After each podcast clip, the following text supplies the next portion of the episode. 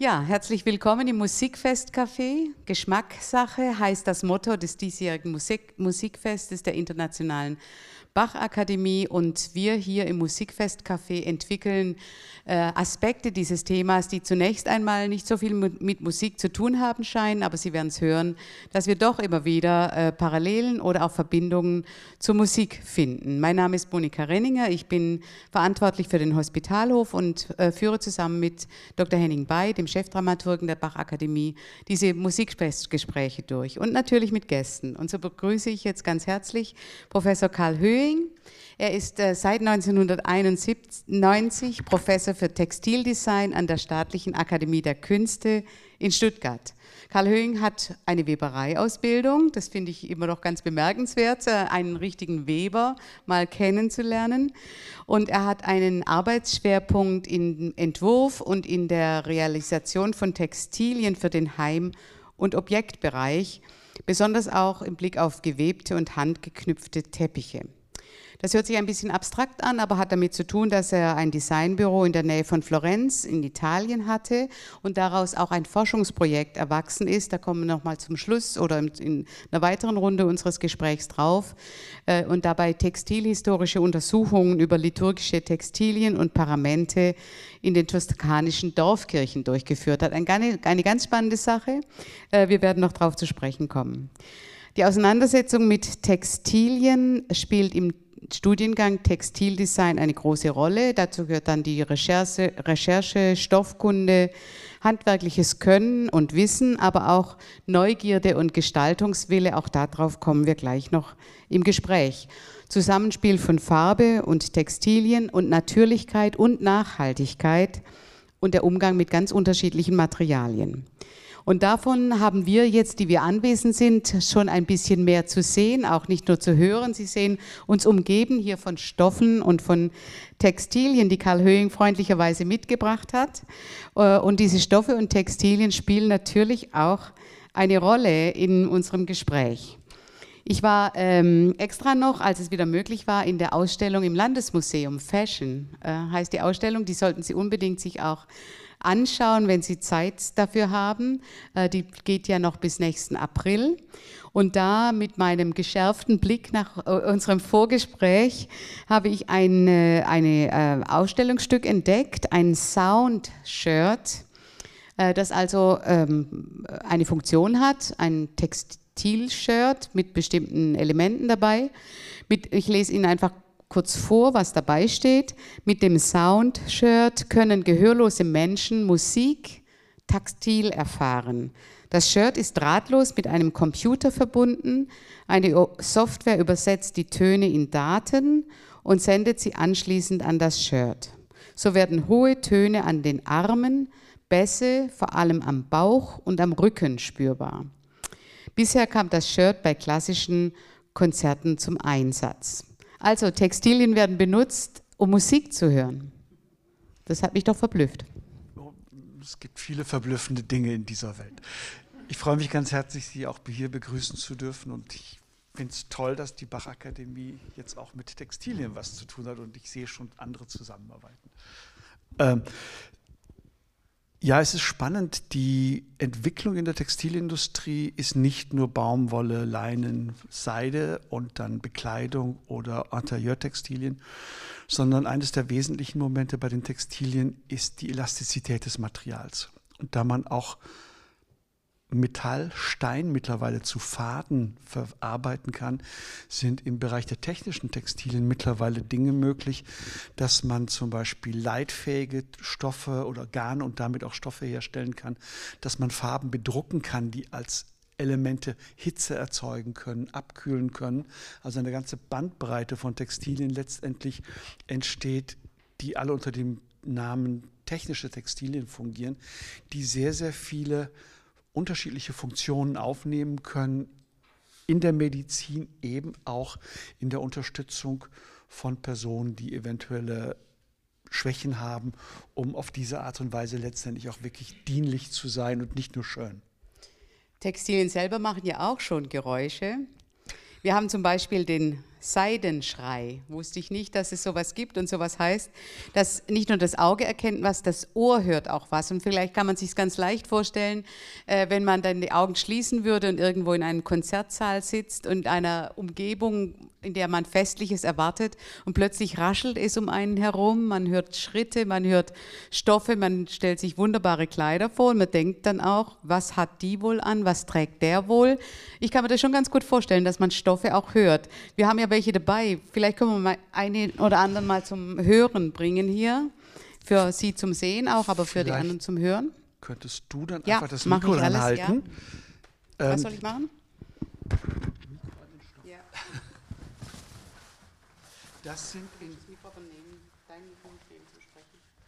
Ich, wenn, ach so. Dann hoffe ich mal, dass ich das ja. hinkriege. Es ist diese besondere Fähigkeit dieses Materials, das eine drei, einen dreieckigen Querschnitt hat wie ein Prisma, dass es fast wie metallisch wirkt und auf die Art und Weise, je nachdem in welcher Art das gemacht ist, dann auch wirklich heftig quietschen kann. Und das weiß ich jetzt nicht, ob ich das mit Mikro in der Hand hinbekomme. Das muss im Reiben gegeneinander ist es heftig. Und wenn man sich dann einen Raum vorstellt, wo alles ruhig wird und wo die Menschen sich hinsetzen und mit einem mal so hinsetzen, also diese Geräuschkulisse zeigt, dass dort der Aufwand für alle Aufmerksamkeiten, für alle Sinne letztendlich da ist und dieser Auftritt dann ähm, ein durch alle Wahrnehmungsmöglichkeiten gehende Form von Außergewöhnlichkeit besitzt, da ist Textil auf jeden Fall ein wesentliches Ding. Also die Inszenierung als Stoff in welcher Farbe auch immer. Man erkennt es, glaube ich, ganz gut, wie diese Stoffe changieren. Die Art und Weise, wenn sich so eine Art von Stoffwolke bewegt und man geht einander vorbei. Und das Struscico ist so ein Begriff, den man in Italien dafür verwendet, so ein Onomatopeiko auch dann letztendlich wirklich das nochmal unterstreicht. Und dann zum Beispiel die Menschen auf der Bühne sieht, beziehungsweise den Orchestergraben wahrnimmt und dann mit einem Male merkt, welche Form der, der, der, der Kleidung im Publikum dann aber auch im Graben oder auf der Bühne dann jeweils ist, was für eine außergewöhnliche Situation das bedeutet, die vor allen Dingen über die Bekleidung in ihrer Bewegung funktioniert. Wir kennen ja nicht nur klassische Konzerte und bewundern die Roben der Sängerinnen, die sind mal sehr gelungen, mal herausfordernd, um es mal so zu formulieren. Aber alle überlegen sich ja beim Auftritt und bei der Inszenierung, das ist ja bei Musiktheater, Oper nicht anders. Wie inszeniere ich mich, wenn ich auftrete? Ähm, bei der, das gilt nicht nur für klassische Konzerte, es gilt zum Beispiel bei der Inauguration des Präsidenten. Lady Gaga, haben vielleicht alle noch vor Augen, das war ein Statement, die Robe der Sängerin auch. Und vor allen Dingen deshalb spannend, weil es eine lange Geschichte gibt, dieses Gewand ist von, äh, vom Moders Elsa Schiaparelli gemacht worden. Das war eine Zeitgenossin von der Coco Chanel. Viel durchtriebener, viel witziger eigentlich. Und sie hat mit Jean Cocteau und Künstlern ihrer Zeit sich Stickereivorlagen machen lassen, hat Schmuckelemente machen. Also sie trägt eine riesige Friedenstaube hier am Hals. Und diese Friedenstaube trägt ein Zweiklein. Das ist nichts anderes als die Taube, die von der Arche Noah losgeschickt wird. Und was war der ganze, ich sag mal, politische Zirkus in den USA davor? Das war Weltuntergang. Und das heißt, dieses Symbol, das ist einfach so klar und lesbar damit. Und das finde ich so toll, dass dort auch, ich sag mal, Kleidung und Schmuck ineinander greifen und ich sag mal, wer es lesen kann in diesen Symbolebenen, einfach auch eine ungeheure Freude hat, wie, wie versteckt und wie raffiniert so etwas dann rüberkommen kann. Bei Konzertkleidung, bei, gerade bei Solistinnen und Solisten sieht man ja auch oft, dass die äh, sozusagen sich dem Thema der Musik anpassen. Also ein eher ein Requiem wird, wird selten in bunten Kleidern stattfinden, mhm. aber es gibt schon natürlich auch prachtvolle Roben. Das hat man auch bei den, äh, der Gechinger Kantorei gesehen, als die hier mal im Freien ein Konzert aufgeführt haben. Da waren die Sängerinnen und Sänger ganz anders, in, in, in Blumenfarben, sage ich mal, gegleitet als sonst vielleicht. Also es, diese Tradition gibt es ja auch schon lange, dass äh, wer auftritt, muss sich kleiden in entsprechender Weise. Ja, und es gibt einfach auch dort Ordnungen, die auf Kleiderordnungen zurückgehen, wo man sagen kann, geht es um, die, um das Individuelle, um das Individuum, das dort singt. Ich mag einfach nur an den fast Zickenkrieg erinnern, den die Maria Callas mit der äh, Tebaldi hatte. da müssen also, wir jetzt mehr davon hören. äh, das waren zwei Primadonnen ihrer Zeit und die beide auch ihre Schwierigkeiten und ihre Besonderheiten der Stimme hatten, die aber damals sowohl auf der Bühne als auch in den, in, in, in, der, in den Zeitungen vor allen Dingen sich mit Schmuckkreationen, mit Kleidung quasi abgeschossen haben. Und es gibt, glaube ich, gerade auf YouTube einen wunderschönen Film, wo die Maria Callas Konzertant ähm, die Casta Diva mit dem Chor aufträgt und die Damen, die Chordamen sind alle in schwarzem Rock und weißer Bluse und sie in einem Nichts aus roter Seide gekleidet und man hat so das Gefühl, das sind alles ihre Sekretärinnen, die da singen. Also so, so, so Verschiebungen auf eine ganz bestimmte Art, wo du einfach denkst, äh, ja, sagt viel über die Zeit und auch das Selbstverständnis der Künstler in dem Fall aus. Ich habe immer auch so Bilder von Konzertpublikum vor Augen, weniger zeitgenössisches als auch tatsächlich ähm, Mozartzeit oder andere höfische Situationen, wo die nicht nur die Konzertkleidung eine Rolle spielt, derer die aufführen, sondern auch die Konzertkleidung derer, die zum Konzert gehen. Auf jeden Fall. Auf jeden Fall, weil ich sag mal, dieses Statement auch aus der höfischen Tradition heraus, dass man sich für diese Anlässe besonders kleidete, die Juwelen darauf abstimmte und und und. Das waren alles Zeichen eines sozialen nicht Konfliktes, aber einfach einer, einer Rangelei im weitesten Sinne, weil die damals zum Teil vorherrschenden Kleiderordnungen, die genau festlegten, welche Materialien, welche Farben, welche äh, Breite der Ringe, welche Mengen an Gold jemand tragen durfte, da muss man immer gucken, ob man da nicht ein bisschen drüber gehen konnte und dass die Bürgersfrau natürlich versucht hat, weil sie in der Regel reicher war als die Adlinge, zu schauen, dass sie in irgendeiner Weise diese Dinge überboten hat. Ich meine, man sagt es so gemeinhin, dass das eher in die Antike gehört, dass eine Frau ihren ganzen, äh, ihre ganze Aussteuer an sich trägt mit Schmuck und dergleichen. Mhm. Aber im Grunde genommen wiederholt sich das ja in allen Jahrhunderten in diesem Versuch, äh, zu, an sich selber, an dem eigenen Körper und dem Schmuck des eigenen Körpers zu demonstrieren, zu welchem sozialen Klasse man dann wirklich gehört. Ja, und es ist sehr interessant, wenn man sich anschaut, dass die einfachsten Leute, die Bauersfrau oder die nicht reiche Bürgersfrau, ein Gewand hatte und es wurde, und ihr Schatz war eine Kiste mit Bändern. Und da ist das Wort Band, da ist das Textile auch schon wieder mit dabei. Die hatte dort schwarze Bänder, weiße Bänder zur Hochzeit, bunte Bänder zu dem Fest. Das war ihr Ding. Da hat sie sich dann, ich sag mal, aufgemaschelt und hat diese Gewänder dann mit den entsprechenden Bändern äh, ausstaffiert, weil sie sich nicht regelmäßig was Neues oder anderes leisten konnte. Man hat sozusagen Kleider, die man hatte, aufgehübscht für den passenden Anlass. Es wäre nachhaltig. Es, es wäre, es wäre nachhaltig. nachhaltig. Das ist übrigens ein großes Thema, auch natürlich ja, äh, in ja. dem Bereich Textilien und Mode kommen wir auch noch drauf mhm. zu sprechen. Aber erstmal noch äh, zum Thema nochmal Musiker, Musikerinnen als Konzertkleidung. Da gibt es ja jetzt nicht nur die klassischen, die da im Graben sitzen und in der Regel schwarz tragen, sondern es gibt ja auch sowas wie Militärkapellen, die mit anderem Pomp daherkommen. Auch das, also ich denke, dass die militärischen Abzeichen, die klaren Regelungen über die Farben, über die Menge an Lametta, die dort getragen wurde, eine ganz extrem präzise Distinktion war, die auch vom Feind zu lesen war wer das meiste Gold hier an der Brust trug oder die größte Fahne hatte, das war der wichtigste. Und diese Dinge hat man natürlich auch bei den Militärkapellen, wenn die dann aufzogen in Reihe und Glied und alles präzise. Die, das macht natürlich einen Monstereindruck.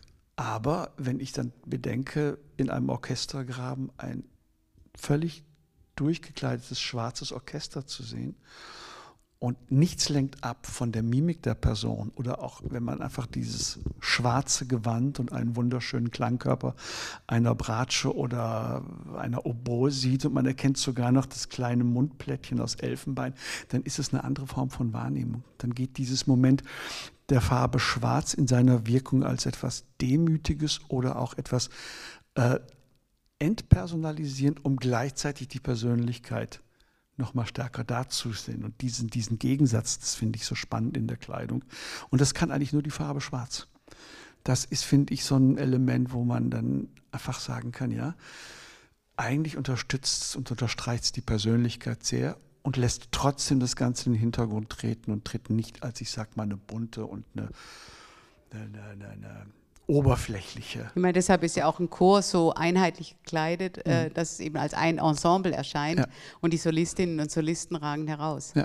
Aber auch Instrumente haben Textilien. Ähm, viele Streichinstrumente waren klassischerweise mit Katzen oder überhaupt Tierdärmen bezogen, auch mit Seide zum Teil. Viele Schlaginstrumente hatten eine Felldecke und Fell, alles, was letztendlich bewegt wird oder pelzet, werden eigentlich den Textilien zugeordnet. Also all diese Dinge, die eine gewisse Elastizität haben, hatten auf diese Art und Weise eben, ich sag mal, den textilen Beitrag geleistet.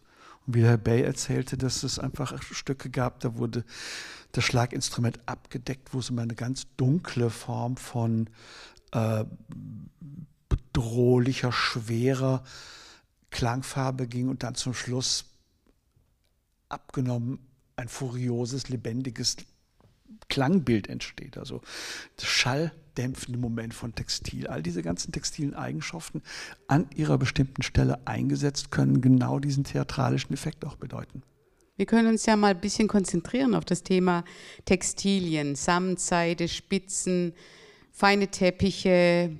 Was ist überhaupt das teuerste Textil, was man sich anschaffen könnte? Puff. ähm, das Teure des Textils macht, ich sag mal, die Rarität des Rohstoffs aus, die Aufwendigkeit der Verarbeitung und die Möglichkeit, es an einer bestimmten Stelle einzusetzen. Was nützt mir das tollste Textil, wenn ich keine Möglichkeit habe, das zu präsentieren? Das heißt, äh, Textilien in rituellen Situationen, sei es in der Religion, sei es im Sinne irgendwelcher Machtdarstellungen, das waren immer die Gelegenheiten, um Ansehen, Macht und so weiter darzustellen. Und dort gab es sehr früh auch schon dann die ganzen Abstufungen, welche Farbe das haben musste, welche Größe das haben musste, welchen Schnitt das hatte, wie das getragen wurde.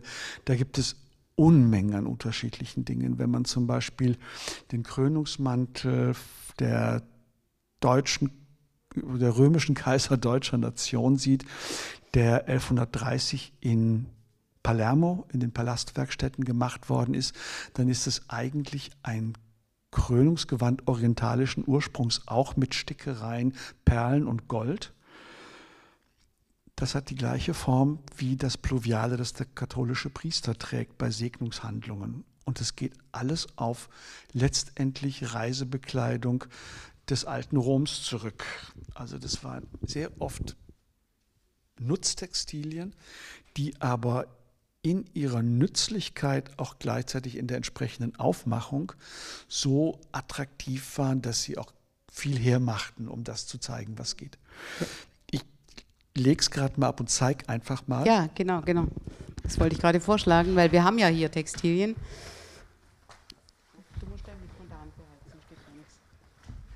brauchen Assistenz. Einfach dazulegen. Das ist ein Pluviale, das ist ein Segnungsmantel in Schwarz und da sind wir auch schon bei, ich sag mal, der zentralen Farbe. Das Schwarz zu färben war lange Zeit sehr schwierig. Es blieb eigentlich immer bei einem Grauton, der in allen möglichen reichen anderen Abstufungen auch kam. Der ist jetzt von circa 1780, ist nachdem er nach dem Zweiten Vatikanischen Konzil nicht mehr vorgeschrieben war, landeten die alle im Antiquitätenhandel oder auf Flohmärkten, wo ich den jetzt hier habe. Die Materialität oder die Seite, die Qualität dieser Seite ist von einer immer noch Qualität, die es in der Form heutzutage gar nicht mehr gibt. Das muss man einfach auch sagen, dass es wirklich fantastisch ist. Und wir sehen diesen großen Stolone, den großen Kragen und den Halbkreis. So sieht man es besser. Das ist ein Halbkreis, der wird halt wie ein Mantel über der Schulter getragen. Ne? Mantel, ne? Der Priester trägt den über der Schulter. Der Priester trägt mhm. den über die Schulter und er wird, wie gesagt, bei Segnungshandlungen oder bei besonderen Festen getragen. Und das waren in der Regel Schenkungen, weil die katholische Kirche sich eigentlich gar nicht so viele Stoffe in den unterschiedlichen Farben erlauben konnte, wie die Liturgie mhm. vorgab, gab es so eine Art von Usus, dass wenn jemand starb, seine Staatsgewänder oder Kleidung der Kirche vermachte. Seide war vorgeschrieben und Edelmetalle eigentlich, damit die Priester, ich sag mal, ihre ganzen Ornate hatten, die sie haben mussten. Mhm. Der Stoff ist wertvoll, das war eine Zeit kurz vor der Französischen Revolution. Die Länder waren sehr arm. Man hat das Gold nachgestellt durch Leinen und Seide und hat es dann so nachgewebt. Es war nicht vorgesehen, aber man hat es gemacht, weil die Kirchen sich einfach das auch nicht anders das erlauben Das ist jetzt ja keine liturgische Farbe. Es ist ein, äh, das mit der liturgischen Farbe, das waren die vorgeschriebenen Farben ab dem 12. Jahrhundert für die ganzen christlichen Kirchen, Aha. wo die weiße Farbe für die hohen Feste stand, also Ostern, Weihnachten. Nehmen das mal, dass mir Mikro ja. leichter geht. So. Das waren Farben, die äh, auf Märtyrer, auf äh, Fastenzeit, auf Tod und Beerdigung und Grün als die Farbe, die für alle anderen Dinge galt, beschrieben. Und weil diese Farben nie als Farbton festgelegt waren, konnte das Schwarz auch ein dunkles Oliv sein oder ein Blaugrün, also eine nicht identische Farbe. Ja, aber ich meine jetzt äh, hier dieses, ähm, äh, dieses goldimitierende Stoffband äh, gehört jetzt nicht in eine bestimmte Kirchenjahreszeit äh, Nein, das war grundsätzlich Zeichen oder Teil der, ich sag mal, Inszenierung am Altar. Ich finde den Begriff Inszenierung sehr angemessen das für das, was wir hier sehen. Das oder ist geistliches Theater gewesen. Das ist ganz klar. Diese Art war beabsichtigt. Das heißt, äh, stärker als der König oder die Herren hatte die Kirche sich wirklich vorgenommen, auf diese Art und Weise diesen besonderen Augenblick, den man nicht benennen kann, das religiöse Spektakel durch wertvolle Materialien und durch eine ganz bestimmte Form von Ritual darzustellen. Und dazu gab es ganz konkrete Hilfsmittel und das waren 21 Paramente. Und diese Paramente haben teils Kleidungscharakter, waren zu einem Teil für den Altar bestimmt und dann noch für Sonderregelungen. Und die sollten alle in den vorgeschriebenen Farben bestehen und sollten eben aus Seide bzw. aus Edelmetallen sein. Und mhm. das zum Beispiel ist ein Manipel. Das ist auch mit dem Wofür nimmt man das? Das Manipel war ein Rangabzeichen für den Priester, der das am linken Arm trug während der Messe und der damit sich auszeichnete als derjenige, der die Messe leitete. Wenn man sich solche historischen Bilder anschaut von großen Messen, wo es mehrere Priester gab, dann kommt man genau an diesen Dingen ablesen. Ich nehme mal, so, nehm mal so eins und ja. äh, dann kann ich das ja vielleicht nochmal zeigen. Also so. Das glänzt auch. Das ist auch wieder so ein Goldfaden dabei. Das, ne? Ja, das ist das Verrückte. Das ist in dem Fall Gold und Gold ist keine liturgische Farbe, aber Gold konnte immer dann eingesetzt werden, wenn es um einen hohen Feiertag ging. Egal, ob das jetzt Fastenzeit oder ähm, Weihnachten oder Ostern war. Und dieses Gold ist in dem Fall goldfarbene Seide mit einem Silberfaden und ist dann nachher moiriert worden. Das heißt, mit einer ganz bestimmten Art und Weise von Pressung entsteht dieses Bild von Wellen bzw. Holzmaserung. Das, das, ist nämlich das Faszinierende, auch dass es so eine Handwerkskunst ist, die ja dann durchaus gefragt war. Also man hat diese Dinge genäht oder gefärbt in Klöstern vor allem im Mittelalter? Nee, nein, nein, nein. also diese, die Verarbeitung, ja. Ähm, die Herstellung der Stoffe waren bürgerliche Berufe, zum Teil aber auch in Florenz gibt es dieses Antico Certificio Ferentino. Das ist eine Gründung von vor über 500 Jahren, die sechs große Adelsfamilien gemacht haben, die diese Art von Manufaktur nur für den eigenen Familienbedarf gemacht haben. Mittlerweile kann man da aber auch Sachen kaufen. Und solche Dinge gab es oft in Städten, also Frankreich hat es für sich so angelegt, dass das vor allen Dingen ein königliches Monopol war. Oft waren die Seiden Webereien, die großen Seidenwebereien, äh, dem König oder dem Herrscher zugeordnet. Und der war dann letztendlich auch der demokratische Übervater dieser Manufaktur. Man muss sich das Manufakturwesen speziell in der Seidenweberei so vorstellen, dass die gesamte Familie mitarbeitete. In Caserta bei äh, Neapel gibt es noch eine solche Struktur. Das war ein riesiges eingezäuntes Gebiet. Dort waren die Maulbeerbäume, dort waren die ganzen vorbereitenden Dinge zum ähm, ja, alle diese Schritte, die zum Seiten. Was man halt brauchte, um das zu machen. Was man braucht, ja, und dort ja. arbeiteten Vater, Mutter, Kinder, mhm, alle mit. Und es gibt Aufzeichnungen dafür, die besseren Weberinnen waren die Frauen. ursprünglich war es eigentlich eine männliche Arbeit.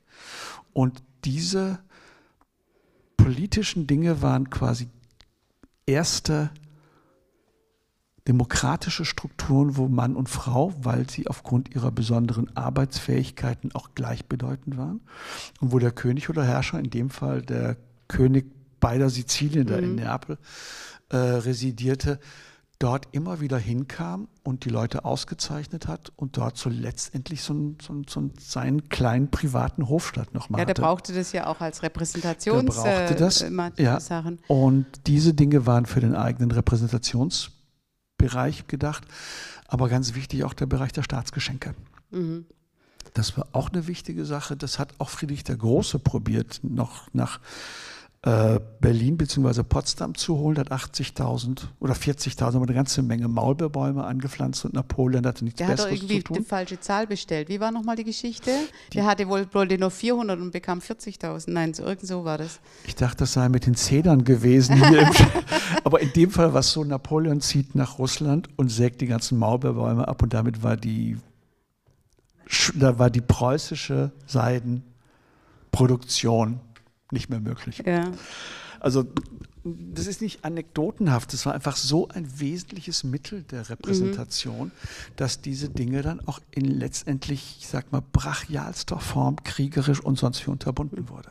Ich meine, man kann es ja vielleicht auch so sagen, dass äh, das merken wir jetzt, oder haben wir durch die Corona-Krise gemerkt, dass diese Globalisierungsketten, die es natürlich damals auch schon gab, auch eine heikle Sache waren, eben Kriege oder was alles dazwischen kommen konnte. Also habe ich lieber meine Maulbeerfeigenbäume oder äh, habe ich dann eben bei mir und produziere meine eigene äh, kostbare ja, Ware. Ja.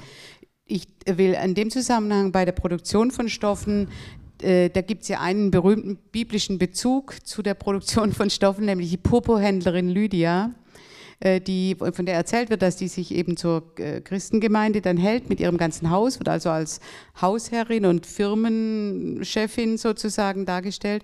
Und dieses Purpurhändlerin zu sein, bedeutete ja, dass man jede Menge Personen hatte, die diese Purpurstoffe dann färbten und gleichzeitig ihnen alle die ganze damals bekannte Welt über alle möglichen Handelsstraßen vertrieben. Ist das so? Ja. Das ist ganz spannend. Die Lydia ist die erste Frau, die in der Bibel erwähnt wird nach der Madonna. Und der Purpurhandel war ein ganz wesentliches merkantiles Moment, weil die römischen Kaiser den Purpurfarbstoff für alle ihre Gewänder nutzten. Und ich sage mal immer, je, je weniger wichtige die anderen Hofbeamten waren, desto schmaler waren die Streifen, die sie bekamen dafür. Also diese Streifen. Das ist wie beim Militär, auch, oder? Das ist ähnlich ja. dem Militär. Und diese Lydia war, äh, war eine wirklich potente, ökonomisch potente Person. Und dieser Purpurhandel ist insofern spannend. Purpur war die einzige lichtechte Farbe der Antike. Was heißt nicht echte Farbe? Nicht echte Farbe heißt, die konnte so in den Stoff eingebracht werden, dass sie nicht sofort ausbleichte. Mhm. Wenn man, also eigentlich war bis um 1860 mit der Erfindung der synthetischen Farben die Färbung immer relativ anfällig nach etlichen Malen waschen oder nach längerem äh, Gebrauch oder äh, Aussetzen der Sonne waren diese Farben dann einfach irgendwann blasser und blasser. Und das mittelalterliche Farbbild war eigentlich, je klarer und sauberer eine Farbe war, desto wertvoller war sie. Da spielt auch das Moment der Klarheit der reinen Farbe bei den äh, Paramenten wieder eine Rolle. Und wenn man sich anschaut, die Herrschaftsgestalten des Mittelalters, die Frauen in Blau und die Männer in Rot. Das muss man erklären. Nee, Quatsch. Die Frauen, nee, jetzt muss ich auch. Doch, doch, die Frauen, doch, die Frauen in Blau. Die Frauen in Blau. Im Marienmantel sozusagen. Der Marienmantel, aber auch äh, ich glaube, das war die Göttin Diana, die auch dieses mhm. Ding trug, das Moment der Nacht, der Demut und der Ruhe, das als Farbsymbolik auch mit da drin steckt. Und das Rot als Aggressivität, als Liebe, als Krieg, als Feuer, das waren alles Dinge, die man, ich sag mal, diesen beiden ähm, menschlichen Elementen zugeschrieben hat. Das war speziell beim Roter noch interessant, wie sich das mit der Zeit dann auch veränderte weil dieses Purpur war kein festgeschriebener Rotton, das war eine Färbung zwischen einem Rot Braun und einem Knatschblauton, je nachdem, wie das angewendet wurde und auf welchem Stoff das aufgetragen wurde. Und das hat dann auch bei den, sag mal, Herrschaftsmänteln, man sieht es ganz schön bei den Mosaiken in Ravenna, dort ist das Purpur sehr oft bei der Darstellung von Königsfiguren wirklich eher ein Porphyrton wie der Stein mhm. und kein Rotton. Mhm. Das ist auch diese Ergänzung mit der einzigen oder mit der ältesten Farbe in der Malerei des Lapislazuli, dieses Blaue, was ja auch eine sehr, sehr teure Farbe war, weil sie aus Afghanistan kam. Was ist das wertvolle Äquivalent dazu in der Malerei und im Stoff? Mhm. Man, allein schon die Namen, finde ich, äh, bedeuten, dass man plötzlich ganz weltumspannend denkt und denkt, äh, der, der kommt daher, der Stoff, die Farbe kommt von da, die Seite kommt von dort. Also auch, in der, auch die Repräsentation in der Kirche mit diesen Textilien, dazu gehört eben diese Textilien, dazu gehört die Inszenierung, da gehört auch die Musik dazu, die entsteht, diese prachtvollen ähm, äh, großen Werke der Kirchenmusik. Äh, dann muss man sich schon vorstellen, dass die sozusagen in der Inszenierung praktisch diese mitschieben, mittragen, den Einzug oder die, das, was vorne zelebriert wird. Man kann sich plötzlich die Farben vorstellen zu dem Ganzen. Und es war ein Spektakel, das man sonst nicht kannte. Und die kleinste Dorfkirche war vor, der war vorgeschrieben, diese Dinge auch wirklich durchzuhalten. Also dieses Projekt, von dem du vorhin gesprochen hattest, in der Toskana, das waren vier kleine Dorfkirchen, die in ihrer ganzen Geschichte, und die waren zum Teil etruskischen Ursprungs, also wirklich uralte kleine Gemeinden, die hatten nie 100 Leute, die sollten aber für den Priester in jeder Farbe, also weiß, schwarz, grün, violett und rot diese ganzen Textilien vorhalten. Das heißt, die mussten sich in irgendeiner Form so organisieren, dass es immer wieder umgebaut, umgeschnitten, umgenäht und sonst wie verarbeitet wurde, um das aufrechtzuerhalten. Aber wer hat sowas gemacht? Darf ich mir das so vorstellen, dass es so, es gibt ja oft äh, auch in der Kunstgeschichte so eine Art Musterbücher gab, also die Ausmalung von Kirchen und so weiter. Da gibt es ein Musterbuch und dann kann das jetzt auch ein weniger begabter Maler nachvollziehen? Gibt es sowas wie Musterbücher für Textilien irgendwann? Oh ja. Weil, wenn wann alles vorgeschrieben ist zum Beispiel?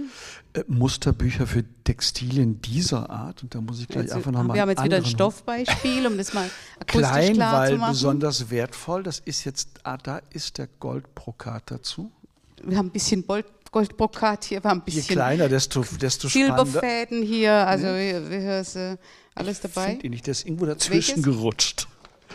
Also vielleicht erklären wir erstmal das hier. Ähm, diese Stoffe waren so wertvoll, dass sie einfach dem Maler nicht zur Verfügung standen. Wenn der einen Auftrag bekam, er sollte eine Madonna malen mit einem solchen Prunkgewand, dann hat er Zeichnungen bekommen, hat gesagt, so sieht es aus und da musste den Rot vorstellen, das andere ist Gold. Ja, woher sollte der das auch kennen, sage ich jetzt mal, in irgendeinem kannte es Raum? nicht und nee, aber auch in den großen Werkstätten in Florenz, diese Stoffe, man muss sich das vorstellen, diese Goldfäden, in dem Fall ist es ein Silberfaden, der gewebt ist mit Seide. Das ist ein, Nach, ein Experiment, ein nachgewebtes für einen bürgerlichen Palast in Krakau. Ich konnte dieses Stück aus einer äh, Seidenweberei in Florenz erwerben. Diese Stoffe können nicht breiter als Schulterbreite gewebt werden, weil die Bewegung beim Weben dieses Stoffes das nicht anders zulässt. Das heißt, die Stoffbreite ist maximal 58, 60 Zentimeter breit. Der hat, das ist auch egal, lange Rede, kurzer Sinn, der Weber webt am Tag vielleicht 5, maximal 8 Zentimeter. Die Präparation dieser Webstühle, diese Art von jetzt sehr einfachem Gewebe, das kann ja auch mit mehreren Arten von Gold und Silber sein oder mit verschiedenen Höhen des Samtes. Jedes dieses zusätzlich dazukommende Moment macht die Produktion von dem kleiner. Wenn man sich das mal anschaut, wie diese Weberei gemacht wird, dann kann ich sagen, ich schmeiße meinen eigenen Webstuhl weg, weil das ist so raffiniert und so irrsinnig spannend. Das heißt, die heutige Industrieproduktion von Stoffen äh, lässt sich mit diesen handwerklich gemachten Stoffen ja in keinster Weise vergleichen. Aber vielleicht gehen wir nochmal auf diesen Aspekt ein, der ich, mir, ja, Entschuldigung. Ja. Und diese Art, diese Stoffe waren, wurden mit Gold aufgewogen, ganz klar. Also dieser Stoff jetzt in Silber mit Dings, der kostete 6000 Euro den Meter. Vergleichbare Stoffe in der Breite handgewebt können bis zu 15.000 Euro kosten. Da kann man sich vorstellen, wenn davon ein ganzes Gewand gemacht ist, dass das jegliches ähm, Budget übersprang mhm. und dass dann die Maler, die dann solche Stoffe in ihre Bilder einbauten, die Zeichnungen bekamen und die Farbangaben. Und man erkennt es sehr, sehr gut, wenn dem Maler solche Stoffe vorlagen. Das gleiche mit Teppichen. Wenn man Orientteppiche sieht von Lorenzo Lotto, Holbein, es gibt die berühmten Holbein-Teppiche und und und, der hatte ein oder zwei solche Teppiche, die mussten einfach auf jedes Bild mit drauf. Das war Statussymbol. Die wurden dafür gezahlt, dass die Maler einfach ganz tolle Textilien dargestellt haben. Wenn man sich den Zoberan zum Beispiel vorstellt, der hatte Zugang zu diesen Stoffen und man kann bei dem genau sehen, wo der Stoff abgemalt hat mhm. oder wo er ihn sich erfunden hat. Mhm. So malenderweise. Mhm. Und das ist auch eine kunsthistorisch spannende Entwicklung zu schauen, wo wird ab wann welcher Stoff hergestellt. Und diese Technik in rot und irgendwann finde ich den nachher mhm. noch, weil das spannend ist. Wenn der nämlich sich bewegt, merkt man, dass dieses Rot, dieses Samtes von ganz dunkel nach ganz hell geht, vergleichbar diesem Stoff hier. Und wenn da noch die unterschiedlichen Glanzgrade des Metalls dazukommen, dann ist dann etwas, das hat das mittelalterliche ästhetische Bild völlig gesprengt. Die Leute, die haben gesagt, das ist der liebe Gott, der da angerauscht kommt. Mhm. Also immer dieses Moment der religiösen Inszenierung bedacht, waren das dann Dinge, die dann auf die Bilder und in die Ausstattung der Kirche übertragen wurden. Und ob das dann orientalische christliche Teppiche waren, die in den Kirchen lagen, ob das auch rein unifarbene Stoffe waren oder ob das schlichte Damaste waren, das heißt schlichte Damaste, das ist jetzt ein Damast, der in dem Verfahren in der Kette so gemacht ist, dass er den alten Damasten letztendlich sehr entspricht, nämlich in der Vielfarbigkeit oder in diesen feinen Dingen. Und da merkt man auch durch diese bestimmte Bindungstechnik eines Satin, dass dort das Ganze flächig, beziehungsweise nicht flächig, sondern dreidimensional hervortritt. Und all diese Differenzierung, ohne dass sie wussten, was da genau dahinter steckt, das hat man als sehr wertvoll wahrgenommen. Und das hat dann auch, ich sag mal, die entsprechende Kommerzialisierung ergeben. Mhm. Und wenn das jetzt dann noch in einem reinen Rot oder in einem reinen Violett oder in einem reinen Schwarz und das Schwarzfärben, das Schwarzmalerei ist negativ besetzt, Schwarzfärberei war ein maximales Kompliment. Wer schwarz färben konnte, wer solche Farbrezepte hatte, der war der gemachte Mann. Mhm weil es war so heikel, da ging so viel daneben. Oder es wurde einfach nicht schwarz. Das waren genau diese Zeichen, man sagte, boah, rein schwarzer Samt, unbezahlbar. Mhm. Und da ist man dann auch bei den Werten, unabhängig der Motive und unabhängig dieser ganzen anderen Dinge, die noch eine Rolle spielen können. Das kommt ja noch dazu, dass eben auch die Motive oder die Muster eine große Rolle spielen und äh, dass diese Stoffe, das ist aber bis heute so, würde ich sagen, in der Mode, dass man auch äh, zeitgenössischer Mode äh, durchaus ansieht, ob sie aus, aus welchem Material sie gemacht sind.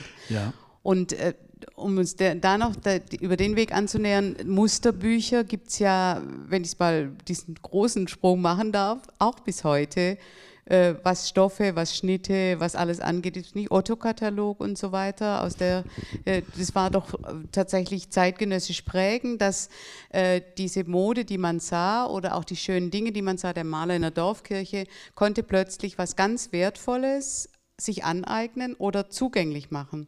Und nichts anderes ist das ja, als wenn Haute Couture nicht nur von den ganz reichen, hm. schönen und eleganten getragen werden kann, sondern eben auch von den ganz normalen Leuten. So war doch, glaube ich, diese Entwicklung auch im Blick auf diese äh, Musterbücher, die dann verfügbar waren für viele. Musterbücher gab es einmal, das was oder Schnittbücher, Schnittbücher oder wie? Also es gab die Musterbücher mit Schnitten, das waren dann für die Schneider angelegte praktische Dinge, aber der Otto-Katalog, den ich ein wunderbares Beispiel finde, der hat natürlich eine Demokratisierung in die ganze Sache gebracht. Man konnte es bestellen und kriegt es per Post geliefert. Und mittlerweile ist der Otto-Versand ein, ach, wie heißt denn das nochmal? Ein, ein, ein Internethandel geworden, der derart hochgeht und wirklich, sag mal, nicht nur Kleidung, sondern viele andere Dinge auch kommerzialisiert. dass man dann auch letztendlich sich fragen muss, und da sind wir dann irgendwo auch beim Geschmack, ob das als Geschmack Sache oder als Einstellung oder als Haltung nicht doch auch gefährlich wird. Ich meine, ja. zumindest ist es prägend. Es ist oder? prägend. Wenn das also für eine große Anzahl von Menschen äh, zur, prägend ist und in großer Vielzahl bestellbar ist, dann wird ja Textilien, bestimmte Textilien, bestimmte Mode auch prägend, ganz egal der Geschmack entsteht durch die gemeinsame Verwendung. Aber der Otto-Versand oder Otto ist einfach ganz unten in dieser ganzen Stufe. Also es gibt mittlerweile im Internet so unterschiedlichste mhm. Formen von, von äh, Angeboten, wo man innerhalb kürzester Zeit sich zehn Sachen kommen lässt und neun schickt man zurück und so weiter und so fort.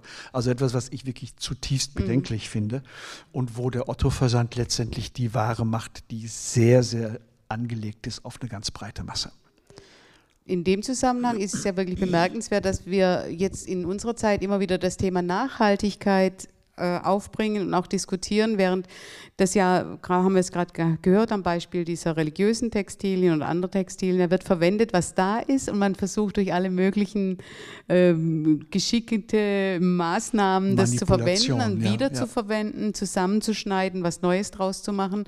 Äh, in der Generation äh, vor meiner Generation, aber auch noch in meiner Generation galt das, dass man eben Dinge flicken kann, dass man was Neues zusammen machen kann. Heute ist es wieder sehr modern, indem aus alten Textilien wieder neue Kleider entstehen. Ist das eine große Bewegung deiner Wahrnehmung nach mit den Studierenden? Ist das was, wo sich Leute äh, darauf einlassen, dass sie sagen, ähm, das ist uns so wichtig, wir wollen das produzieren? Es gibt ja sehr viele Labels jetzt, die darunter laufen. Es gibt sehr viele Label, die das probieren. Das Problem ist einfach, wir stecken gerade im Bereich Bekleidung oder Textilien in einer desaströsen Situation. Die gesamte textile Industrie ist eine der größten Drecksschleudern. Anders kann man es nicht sagen. Und diese Form von Whitewashing, also Maßnahmen, wo man dann sagt, ja, wir machen jetzt auch auf grün und wir recyceln jetzt alles, das ist ziemlicher Quatsch. Wenn man jetzt bei den meisten Materialien äh, zum Beispiel Wollstoffe, die werden dann auseinandergenommen, wenn es überhaupt geht. Sobald das Mischgewebe sind, geht das schon alles gar nicht mehr. Kann man die Fasern wieder verwenden, aber die Fasern müssen eingesponnen werden mit neuen Fasern. Also die ganzen technischen Dinge sind letztendlich so, das kann man einmal machen zu einem minderwertigen Produkt, aber dann kann man das eigentlich auch nur noch entsorgen. Und es geht meines Erachtens nur in die Richtung, dass man hochwertige Dinge macht, die man möglichst lange trägt.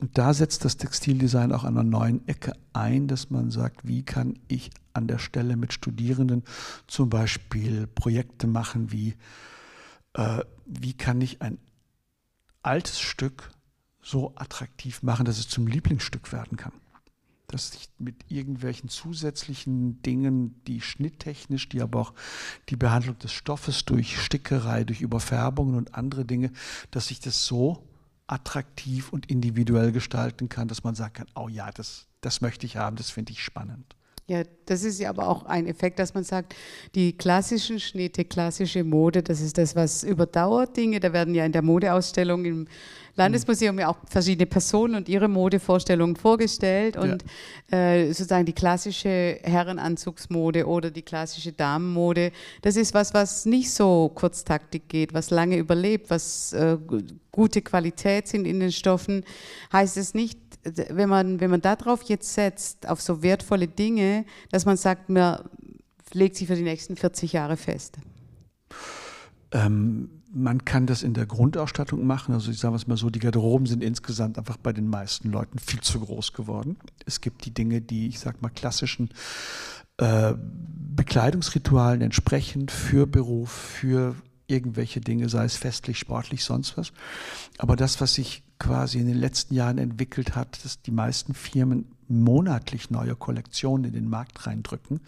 Und ob das jetzt, ich sage auch mal Primark, die einfach dann fünf T-Shirts für 10 Euro dahinlegen, da ist irgendjemand einfach, Entschuldigung, beschissen worden. Und diese Dinge sind vor allen Dingen unter dem Aspekt der Umweltverschmutzung und so, so heftig. Also diese ganzen Kollektionen, die vom letzten Jahren nicht verkauft worden sind, die gehen gerade nach Rumänien zum Beispiel und die werden das als Heizmaterial benutzt. Und Polyester verbrennen, kann man sich vorstellen, die Rückstände in der Luft sind lebensgefährlich.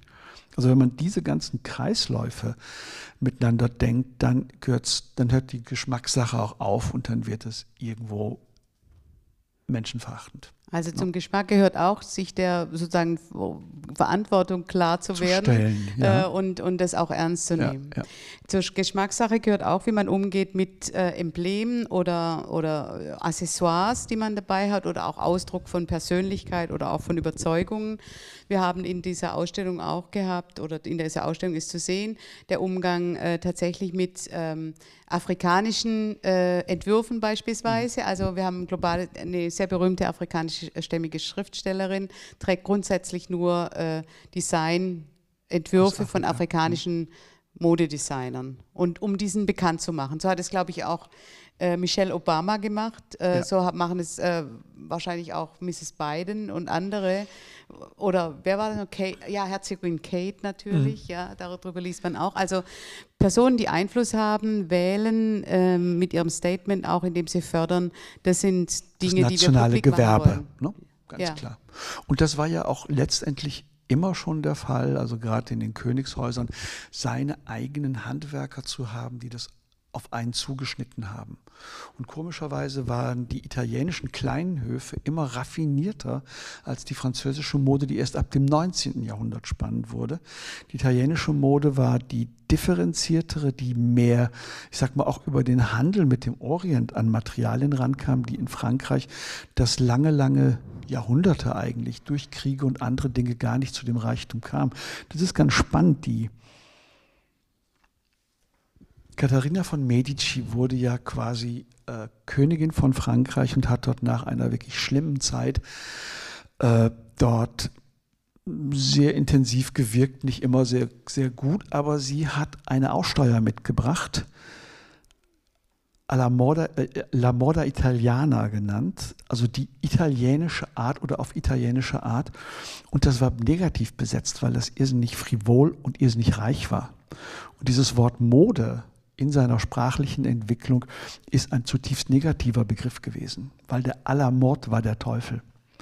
Und der Alamort im nächsten Schritt, wie er auch nach Deutschland kam, war 1620 während des äh, 30-jährigen Krieges, als die Söldner, die französischen Söldner, die ja nichts hatten außer dem, was sie am Körper trugen, die haben einfach die tollen Seidenwämse und die Kleider, die sie irgendwo geraubt hatten, sich angezogen, drapiert, die, die liefen wie so Rauschkugeln in der Gegend rum. Und es gibt ein schönes Gedicht von einem Herrn Lehmann von 1640. Ich glaube, da ist da es. Ist es. Weil jetzt fällt es mir gerade nicht ja. ein. ah ja, Alla Moda macht mir bang, weil der Dütschen Untergang in der neuen Sucht seinen Anfang sucht, dann, was haben will ein Schein, muss nur à la Moda sein.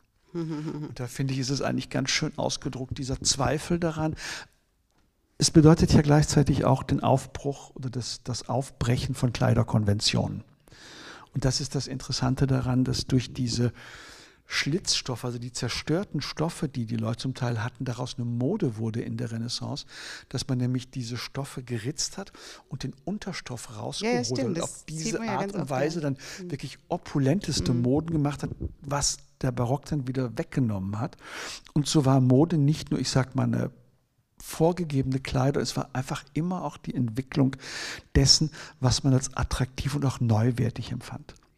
Die Mode der letzten 150 oder eigentlich der letzten 200 Jahre mit der Erfindung des Jacquard-Webstuhls war immer dann spannend, wenn es technische Entwicklung gab und dann wurde sofort auch ästhetisch Neues möglich. Und dieses Zusammenspiel ist das, was irgendwann mit der industriellen Revolution und mit dieser Mengenproduktion das Ganze dann irgendwann auch zum Kippen gebracht hat und was ich für unsere Gesellschaft einfach für so gefährlich ansehe. Ich will noch zum Schluss äh, nochmal den Blick zurücklenken auf das Thema Musik und Inszenierung. Ich weiß, dass äh, die Bühnenbildner äh, ja, und der Kostümbildner ja auch in der Akademie eine große Rolle spielen und die Zusammenarbeit. Die Musikinszenierung lebt natürlich auch von der Inszenierung durch, nicht nur durch Bühnenbild, sondern auch durch Kostüme. Und ähm, Sängerinnen und Sänger müssen andere äh, Kleider tragen, als das vielleicht Tänzerinnen oder Tänzer machen. Trotzdem klingt auch in meinem Kopf immer, wenn ich an Musik und Kleidung oder Mode denke, äh, sehe ich immer Bilder von mir von Menschen, die tanzen. Zu, also äh, zu Menuett-Tänze beispielsweise oder anderes. Man rauschelt, raschelt durch einen Ballsaal, so ist mein inneres Ohr oder Auge drauf. Aber insgesamt gilt es ja bis heute, auch für heutige Inszenierungen von, von Musik, dass man die das eigentlich braucht hier, das Geraschel und das. Äh, Alle Textil. Sinne sollen angesprochen werden. Und ich glaube, dass dem Text, also speziell in der Oper, wo Gesang, die Instrumente, das Licht, das Bühnenbild, äh, Parfum zum Teil, einfach Rosen, die geworfen werden, dass das alles Dinge sind, um eine Rauschsituation darzustellen oder Leute in etwas hineinzuziehen, was sie in irgendeiner Weise begeistern oder auch natürlich nachdenklich machen soll. Und das finde ich ist das Spannende. Das hat sich nämlich aus den kirchlichen Ritualen in Florenz, in der Villa Bardi, in der Renaissancezeit entwickelt, als die ersten Camerata gegründet wurden und man Gesang und Bühne und so weiter äh, zu diesem Moment entwickelt hat, das dann auf der Opernbühne letztendlich dann auch gründete. Und das Spannende ist, das französische, die französische Oper hat immer sehr stark auch Ballett Einlagen gehabt. Mhm. Das heißt, alles, was kulturell spannend war, hat man natürlich mit eingebaut, ob es dann Zwerge waren oder, oder was auch immer. Und, oder, toll, Kinder und Tiere auf der Bühne. War immer ein ganz wesentliches Ding. Und das gleiche Kostüm sah für den Sänger, für den Tänzer und für den Schauspieler anders aus, weil der Sänger brauchte Platz zum Singen. Der Tänzer musste fest eingepackt sein, dass er auch mal geschmissen werden konnte. Und der Schauspieler musste nach Möglichkeit in dieser Rolle, und wenn es einfach keine schöne Rolle war, so gebeugt werden oder eben den Don Giovanni spielen können. Und das ist angelegt in diesen gesamten Erfahrungen, die da heißen, Stoffe herstellen, Schnitttechnik, wie sind diese Dinge als Handwerkszeug und gleichzeitig als Verkörperung einer Idee umsetzbar. Und Ausdruck auch von Schönheit. Ne? Ja. Ja. Also ich glaube, das ist auch nochmal wichtig, dass man sich das bewusst macht, dass äh, diese Sinnlichkeit der Stoffe oder Textilien ja nicht für sich steht, sondern sich zusammensetzt aus der Sinnlichkeit fürs Auge, für das Fühlen, für das Nachempfinden. Deshalb zum Schluss noch ein Stoff, äh, Karl Höhn nimmt den gerade in die Hand, das ist ein ganz zartes Gebilde. Dazu müssen wir gleich noch mal was hören. Ja, und zwar ist es soll ich es mal halten? Spannend, nimm du das mal und mhm. wirfst auch mal in die Luft. Es sind jetzt, es ist ein japanisches Filtergewebe, das eine Schweizer Haute Couture Firma überarbeitet hat. Und man sieht es hier als Vorhangstoff. Und es ist einfach zweiseitig völlig unterschiedlich. Die Monika Renninger hat gerade das, das sind alles Musterstücke von einer Firma, dieses Element der Modevariante, die kann man beidseitig bedrucken. Also es ist ein Polyestergewebe, das ich glaube ein Gramm wiegt, deswegen fliegt es auch wie nichts. Ähm, und es ist mit Metall bedampft, damit überhaupt eine Druckfarbe drauf halten kann. Man kann auf der Rückseite Streifen drucken und hat vorne ein geometrisches Muster oder Pflanzen oder wie. Und das gibt es auch noch leichter. Und das sind letztendlich die neuen Seidenstoffe, nämlich dass man den Charakter eines Stoffes, ich sage mal, das Wort Baumwolle im Sanskrit übersetzt heißt gewebter Wind. Und da gewebter Wind. Wind. Und dann ist eigentlich auch sofort so ein Bild da, ja, das findet seine Materialisierung in solchen Dingen. Und schon ist die Neugierde da und die Mode ist sofort drauf aufgesprungen. Die gibt es jetzt schon seit zehn Jahren circa. Sie können sich vorstellen, um davon ein Kleid zu machen, brauchen Sie viele Meter, weil es so extrem transparent ist. Mhm. Es darf ja auch transparent sein. Es gibt auch in einem Bühnenbild, ich habe es leider vergessen, wo es war, und es war, es entsprach genau dieser Rolle. Und da kann ich auch sagen, mein Gott, nochmal so umweltbelastend das ist, aber es ist ein tolles Bild. ja, ich glaube, wir enden hier mal für das Gespräch äh, hier auf der Bühne. Wir werden gleich Sie einladen, noch zurückfragen. Aber ich will erstmal ganz herzlich jetzt danken für diese Welt der Textilien und der Sinnlichkeit der Stoffe. Und äh, vielleicht gehen wir alle jetzt ein bisschen aufmerksamer und schauen uns, wie die Solistinnen und Solisten gewählt haben, ihre Kleidung, aber auch unsere eigene Kleidung und vor allem im Hinblick darauf, dass auch das zur Sinnlichkeit eines Erlebens dazugehört. Wie, wie umhülle ich mich oder wie schmücke ich mich, wenn ich zugleich wunderbare Musik oder wunderbare Bilder sehen will? Also. Danke. Und vielen Dank für Ihre Aufmerksamkeit. Ich bin ab und zu natürlich ein bisschen abgetrudelt. Das Mikro nicht immer ja, richtig gehalten, ja. weil so mit Doppelding. Ähm, ich glaube, dass es sehr wichtig ist, auf sich zu achten mit dem, was man sich umgibt, mit dem, was man trägt auch. Und das ist, glaube ich, einfach eine tolle Chance, ist bewusster diese Dinge zu wählen und auch damit umzugehen. Ganz herzlichen Dank, Professor Karl Höhing.